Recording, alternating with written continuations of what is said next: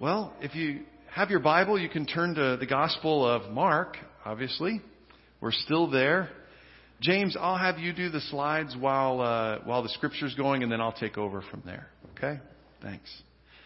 Um, if you don't have a Bible at your home, I want you to know that one in the seat back in front of you, you can take with you. Um, we want you to have that as our gift. And uh, if you don't know how to open a Bible, uh, get near somebody who does, or somebody's going to shout out the page number here in just a second. Is it 691? 691. You can turn to just page 691. Look for the big number 11. And then go down through and find, after that big number 11, find a little number 12. And that's where we're going to start reading today. It's a very strange story. We're kind of in the middle of this, um, we're in the middle of this series. We're going through Mark, and you guys are reading one chapter of Mark every day for a week. And then I promise to preach from there. So this week you should have been reading chapter 11 every day. Sit with it, wrestle with it, ask questions. And then I promise to preach like I will here in just a second from somewhere in there. So starting today, start reading chapter 12 every day and come back and next week we'll talk about chapter 12. Okay? So here is the gospel about Jesus Christ as told to us by Mark. Hear the word of the Lord. The next day, as they were leaving Bethany, Jesus was hungry. Seeing in the distance a fig tree in leaf, he went to find out if it had any fruit.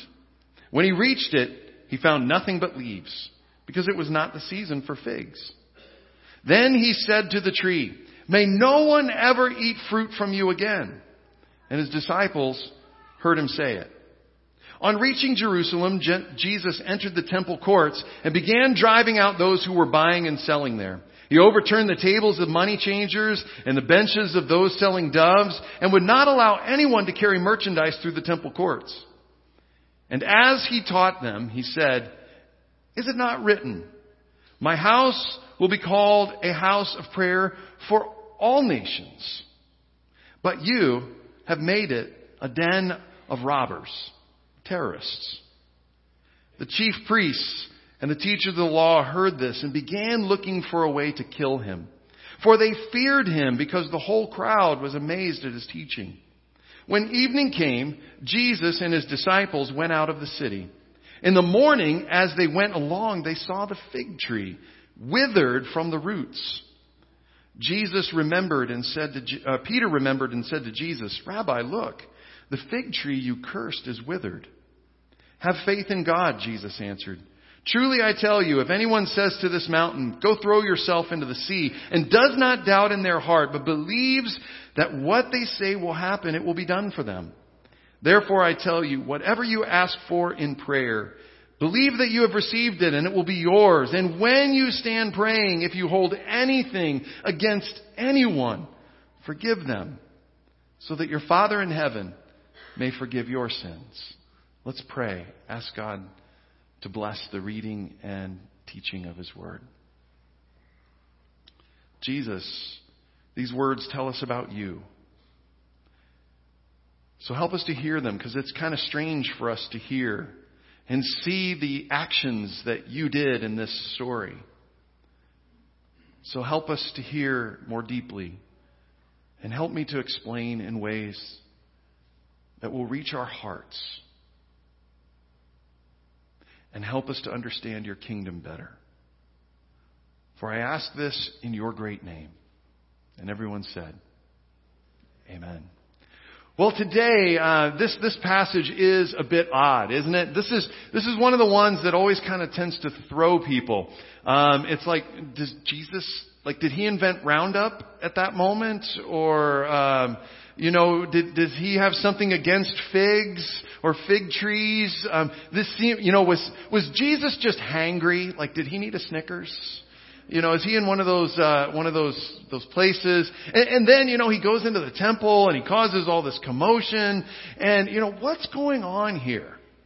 So right off the bat, I just want to say uh, for us that there's something more at work here. Okay, we, we see this and because Peter talks about it as a curse, look, Jesus, the, the tree that you cursed has died. We think of this as a curse. But really this is actually a miracle. It's, it's something that Jesus does, uh, that is, and, and remember what we said about miracles in Mark. There's always something deeper at work going on than Jesus was hangry and, and he just you know, the, the tree didn't have the food he needed. Um, there was something deeper that's going on. And so we get this traditional, wonderful Mark sandwich, you know. So we have Jesus, uh, the, the fig tree, and then we have him going into the temple, and then we have the fig tree. So it's kind of like, we've got to pay attention. All of it is important. It's sandwiched in these, between these two stories about the fig tree. And so we want to look at this. So when we jump right in, uh, we see uh, first of all, if we were to go right back to the very beginning, we see that this is follows Jesus, what we call the triumphant entry, right? So Jesus comes and uh, he's riding on a donkey, a very uh, kingly thing to do. It is also a symbol of peace, and so Jesus is walking in, and uh, and people are shouting these very kingly things to him. Hosanna, the King of David. Uh, you know, they're they're singing all these songs to him. But we see again, Jesus just isn't going to play the game of of being a king like all the other kings. He's not going to be a king that wants to get power so he can put other people down and put his people on top. It's kind of, I, just think it's so funny. They get to the end, you know, all this hoopla, all this great parade. They're talking about Jesus as the king, and then verse 11, Jesus entered Jerusalem. He went into the temple courts, which is what they should do, so that the priests can acknowledge his kingship and anoint him and uh, and begin the takeover. But what does it say? He went into the temple courts. He looked around at everything, but since it was already late, eh, he and his disciples went back out to Bethany. It's, again, Mark is just wanting us to understand, yes, Jesus is the Messiah. Jesus is the anointed one. Jesus is the Son of God. Jesus is the, the rightful King of Israel. However, it's not going to be in the ways that you and I think about kingship or what a Son of God should do. There's something deeper going on here. So then we see Jesus coming to this fig tree. Now, a few years ago, when Lori and I were living in Northern Ireland, um, it, it's a little less expensive if you live in Europe and you're earning in a job in Europe to travel in Europe. Just like if you come, if you're here, it's a little easier for you to travel here in the United States than it is, uh, say, in uh, England, which is quite expensive. Uh, and so we had this wonderful opportunity to go to Greece. And so we flew to the island of Lesbos. It's a very, uh, it's one of the larger islands of Greece, but it's not a touristy island. And I found out that all the biblical Greek that I learned was pretty much useless. I could read the signs. It did help me that way, the street signs. But talking to somebody, forget it. Uh, but we had this beautiful time, and, and we had a friend who had an apartment there, and he was away, and he said, if you'll come during this time and feed my fish, uh, you can have my apartment. Oh, what a gorgeous place. Balcony, looked over the Aegean Sea. You could see the coast of Turkey just over, over the way to the west. We'd see the sunset there. And every morning we would go to the little beach that, uh, that we loved. We learned, uh, we learned the word yasas good word. It just means hello. It also means goodbye. It's kind of like it's the Greek version of aloha, you know. Yasas, yasas. And, and we would, we would walk and as we come down to the bottom of, of, uh, Manos' street, uh, we would turn to the right and you would see this castle from the 10th century. And we would walk past and, and you would see on, on the left side was, was this beach. And if you walked along by the castle, you would see this, this wall underneath had been worn down over time. It was the old uh, harbor of Mytilene. Now, Mytilene is where Paul came in the gospel, in Acts of the Apostles. He, he came in there to think, you know, Paul, the Apostle Paul, where this, where this bar is right now, he might have walked right here. You know, he might have come up out of the ocean right here, and we would walk down, and we'd walk along, and as you got near that wall, um, you would just begin to smell this incredible fragrance. I don't know how to describe it. I've looked for a Yankee candle that has this smell. I can't find one.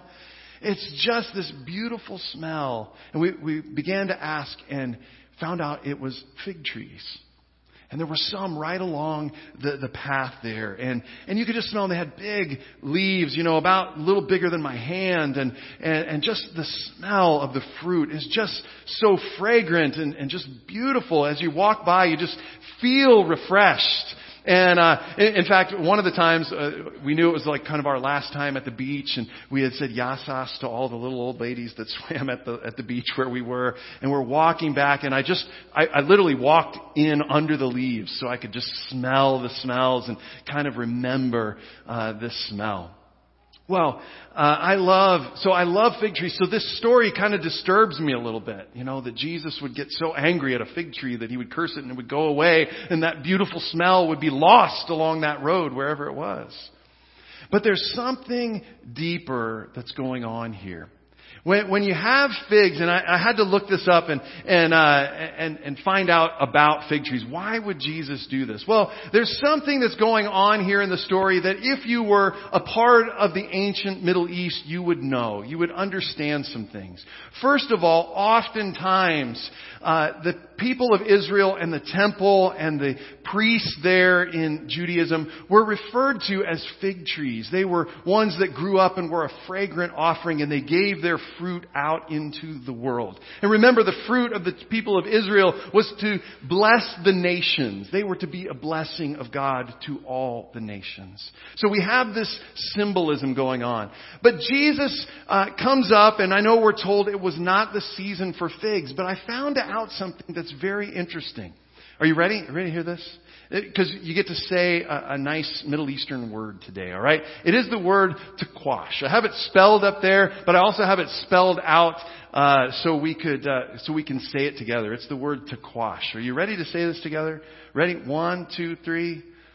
quash. All right, and I want you to remember this word. Uh, it's not a super important word, but it's a fun word to say, right? So, all right, ready? One, two, three to quash. And one time so that you dream about it. Ready? One, two, three. To quash. Alright. So what does to quash mean? Well, to quash are small, tiny figs.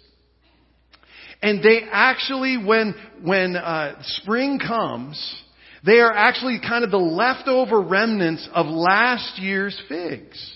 And when the sap comes out and the leaves begin to go, there are these little tiny ones. You can kind of see them there. You see the leaves and you just see that little tiny bud that's there.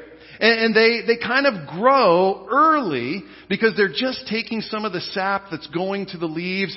They're not super sweet. They're not uh, the greatest thing in the world. But in Jesus' day and age, they were there for the poor, the downcast. They were there for those who were just travelers along the road. If they needed something to eat, you could always go. If it just had leaves on it, you knew there should be some tequash there. And you could go and get something to just put in your belly so that you would feel just a little bit better. I hear it's not bitter, it's not bad, it's a little sweet, it's just not as sweet as a full ripe fig. And so when Jesus, when the Bible tells us that Jesus saw that it was in leaves, my hunch is he was going for some tequash. He wanted to see if there was a little, just a little bit left over from last year that could just sustain a peasant or, or a, a weary traveler along the road. Remember, he's come all the way from, uh, from Jericho, the lowest city, uh, really on the planet Earth, and they, they, he's walked all the way up and he's been in Bethany and now he's come all the way to Jerusalem. He's hungry and he's looking for something, just even a little bit left over, just to feed those who are hungry, and he finds nothing there. Which is also a sign. If there is no tequash on a fig tree, it means there will be no fruit. There will be no mature figs that come that season. So Jesus then says, May no one eat fruit from you again, and walks on. Now remember, there's something deeper going on, and where does Jesus go right after this confrontation with the fig tree? Where does he go? Anybody? Goes to the temple. That's right. And the symbol for a temple in some of the prophets is what? The fig tree. And, and so he goes in and he begins to see some things uh, in the temple that are going on, and uh, and and it kind of disturbs him. He he goes in and it says that he entered the temple courts and began driving out those who were buying and selling there. He overturned the tables of money changers and the benches of those selling doves and would not let anyone to carry merchandise through the temple courts. Now I want to bring your attention to this very important verse 17. And as he taught them. So, so often we think, oh, well, Jesus got angry. And, and I've seen this, uh, you know, throughout my years. I've grown up in the church for a long time. Well, Jesus was angry because people were buying and selling things in the church. I have a good friend of mine. His name is Steve Adams. He's written some of the songs that are in our hymnal, uh, like "It's All Because of God's Amazing Grace." You ever heard that song? Uh, you know those kinds of things. Well, he used to travel and he would minister to congregations and he would lead them in worship and and he would do these things and he would have his table set up in the back, his kind of livelihood to sell tapes and songs and those kinds of things. And he would have people come in with this verse and literally have have uh, you know even some nice little old men try and come turn his table over. Drive this out. And uh, thankfully, Steve is small, but a small of stature, but strong of hand, and could hold that table to the ground. That's not what Jesus was upset about. Jesus was teaching through an object lesson. Jesus was interrupting the worship service. You know, we think we're all calm here in service. I mean, we sing some songs, we clap our hands. That's about as animated as we get, right? In Jesus' day and age, to worship the Lord uh, was to uh, bring animals and to sacrifice. And, and if you were coming from a long distance, it had to be a, a pure sacrifice with no blemishes and no cuts or bruises or those kinds of things. You didn't want to walk a long way where an animal could fall or trip or something could get at it. So you would buy and do your, your worship time stuff to get ready for the service right there in the temple. So Jesus in, in turning things over and stopping people and halting worship was just, was doing just that. He was teaching a lesson. He wanted to draw attention to what he was about to say. He wasn't angry. He wasn't uh, throwing everybody out. He was just interrupting the midst of what they were doing. He wanted them to pay attention. And then he pulls together two prophetic scriptures. He takes one out of Isaiah 56, 7, and he takes one out of Jeremiah 7, 11.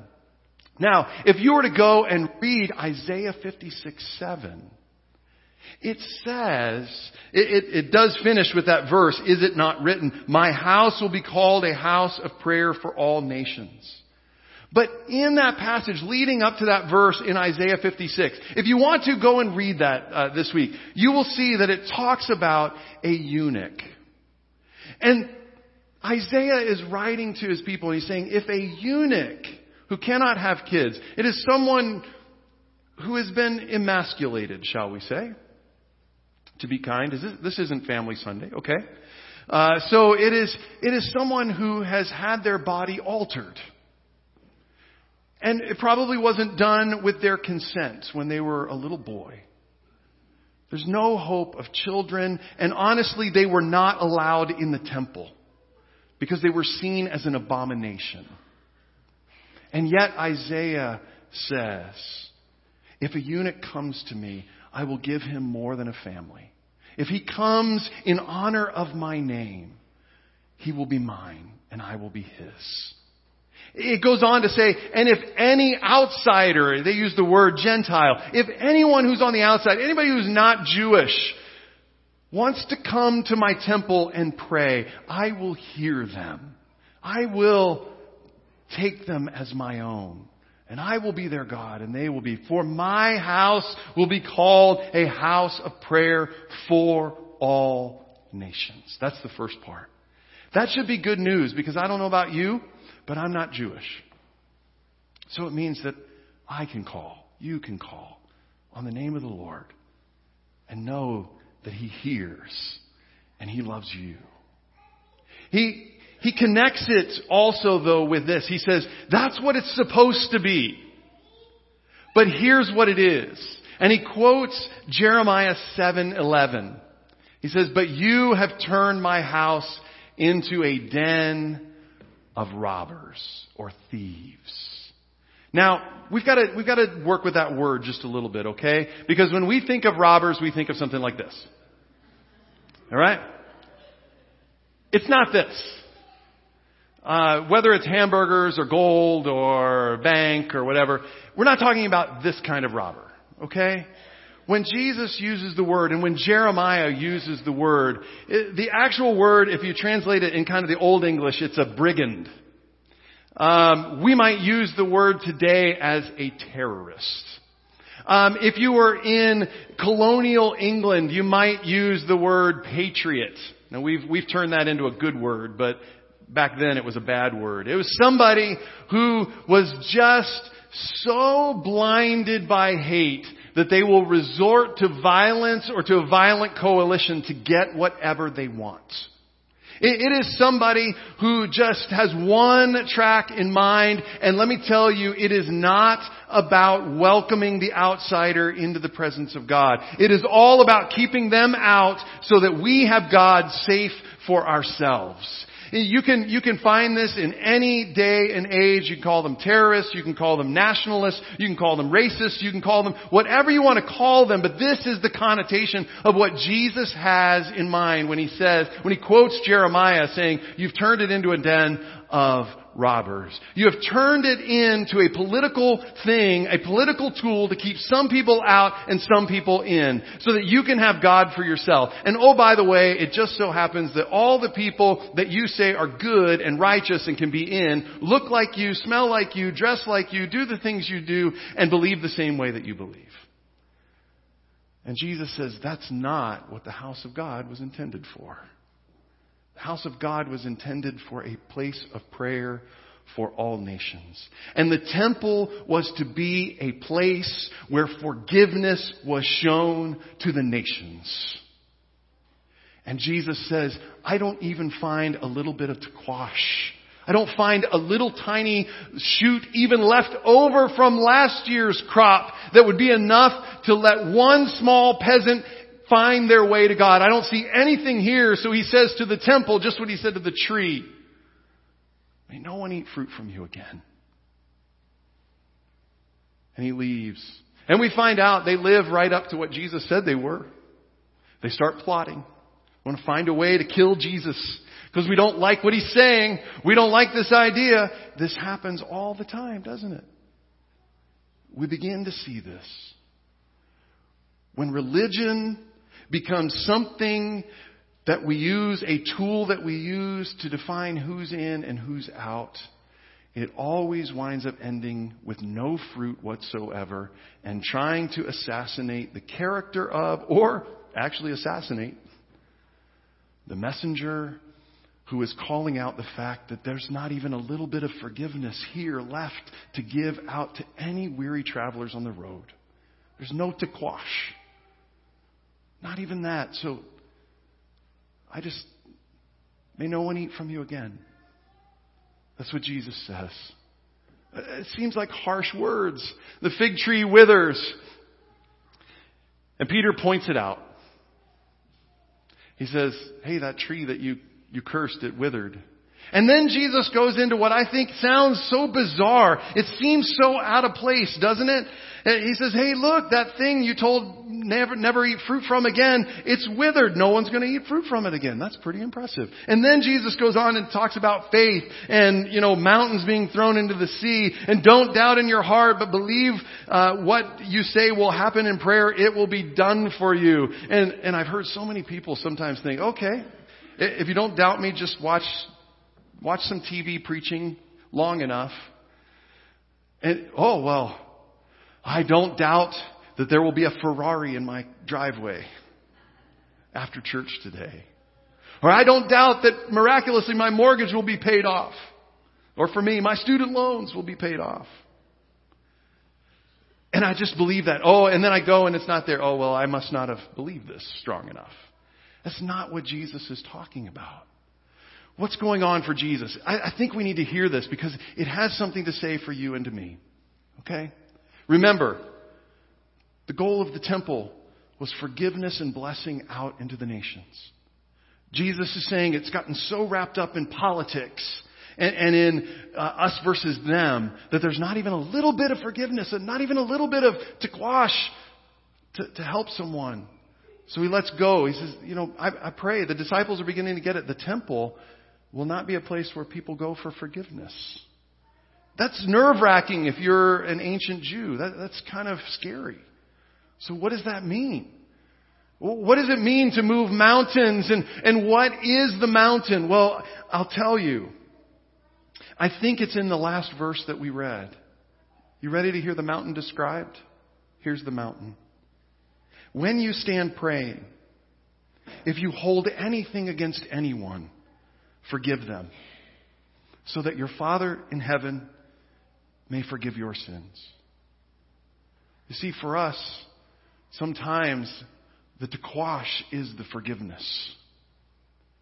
That sometimes the thing that Jesus is now looking for is not a building where forgiveness is dispensed, but he is looking for a group of people who are so engaged with forgiveness and understand how much they have been forgiven that they not only just have to quash to give out, they have full, mature, ripened fruit that can feed the nations and bless them with the forgiveness that only God can give.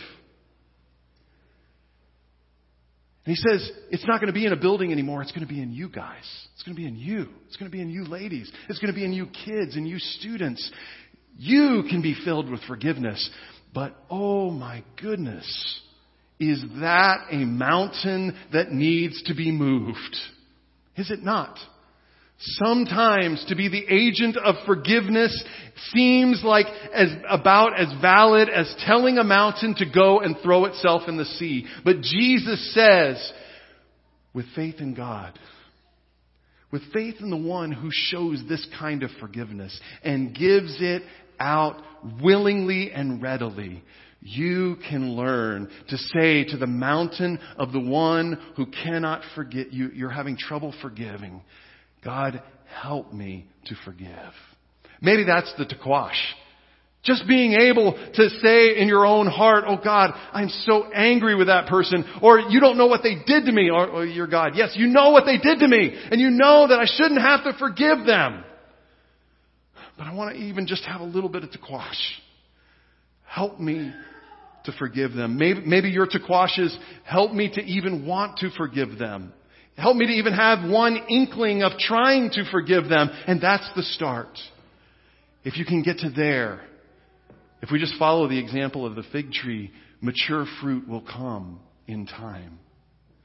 But it's going to feel like at first saying to a mountain, go throw yourself in the sea. But Jesus says, do it anyways. Believe it anyways.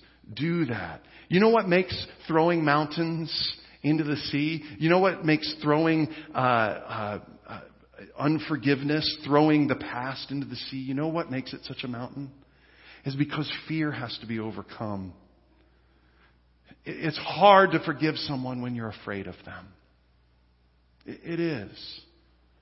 And this is where it becomes difficult for you and me as people because we need to be delivered from fear in order to be able to forgive. I want to show you someone who I think is, is showing way more than just to quash, but is going out and not letting fear rule and going out and sharing forgiveness by doing some things for people. You met them last summer while I was gone. Not this one that's just, well, this one that continues to go on. Still 90 degrees outside. Um, you met the Scots. They're over in Croatia. They go as missionaries with the Church of the Nazarene, which is our denomination. And they are there and they are ministering to the millions and millions of immigrants that are trying to find access into Europe right now.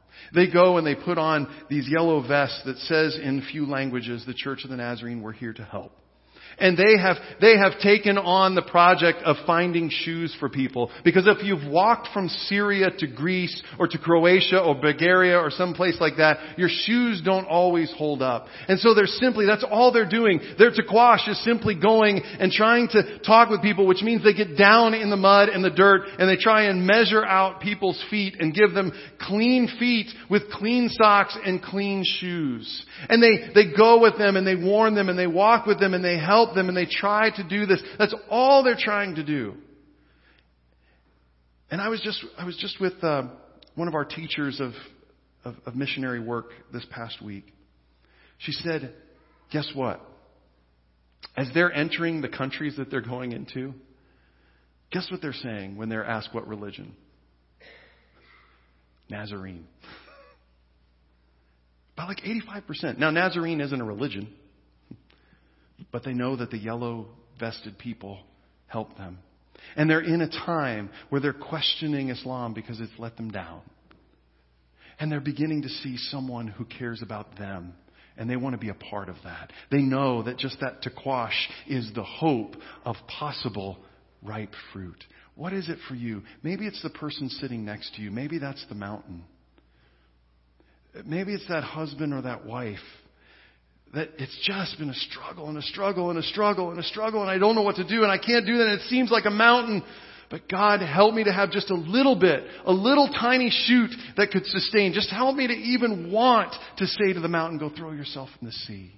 Help me to get rid of fear and what would happen in this moment. Help that fruit to begin to mature in me. And as your pastor, I want to say to you, this is what we're called, called to. We are not called to be a people of fear because fearful people cannot forgive. We are called to be fig trees that have mature fruit. It may start with just a little bit. And that's okay. That's a sign of something better to come. But my fear is sometimes that we in the church in America, and even this wonderful church here, we're so afraid that we have leaves and we have no thing to offer to someone in the way of forgiveness. And my worry is that Jesus would say to us, May no one eat fruit from you again. He's just declaring what's actually true of the fig tree. There's not going to be any fruit. So let's, it's not fulfilling its purpose. Our purpose, brothers and sisters, is to be a people filled with forgiveness, which means that the mountains of fear and unforgiveness must, must be said, in the name of Jesus, throw yourself in the sea. Sea is a metaphor for forgiveness in the Old Testament, isn't it? Are you ready? Do you, do you want to, to have the fruit of forgiveness? There's a world out there that's waiting for it. It means that we have to talk to Jesus honestly about our fear and about our lack of forgiveness. But we want to see just a little bit, right? I'd settle for just the taqwash. Because when there's taqwash, we know the mature fruit's on the way. What about you? Let's pray. Lord Jesus, this seemingly harsh passage about your interaction with a fig tree and people in temple leadership has really shown itself to be a plea for mercy, forgiveness, and perfect love which casts out all fear. Lord, we, we live in a world filled and consumed with fear. So no wonder it's hard for us to forgive. But you told your disciples a long time ago that, that you're calling us to be temples of forgiveness. You're, you're calling us to be the ones that, that maybe start out with just a little bit, but if we can just keep starting out with a little bit, mature fruit is on its way. We want to be people of forgiveness we, we want to show the kind of love that you showed. That isn't about lording power over others, but is about getting down in the mud and measuring their feet for shoes that they desperately need so that we can have the opportunity to share with them the forgiveness of God who calls all nations to himself calls them all to know His great mercy, compassion, and love. And to begin embodying that compassion and mercy and love out into the world. God, forgive us. Have mercy on us. For more often, we are consumed with the things that Jesus said makes us a den of robbers, of brigands, of patriots, terrorists. We don't want to be that. We believe that you have forgiven us and we want to be people who forgive. So help us to say to the mountains of fear and unforgiveness, throw yourself in the sea. And if it only produces a little bit, we know that that will go on to maturity. Help us today. Help us today. Help us to be fruitful. For we ask all of this in the name of the Father and the Son and the Holy Spirit, one God forever and ever. Amen.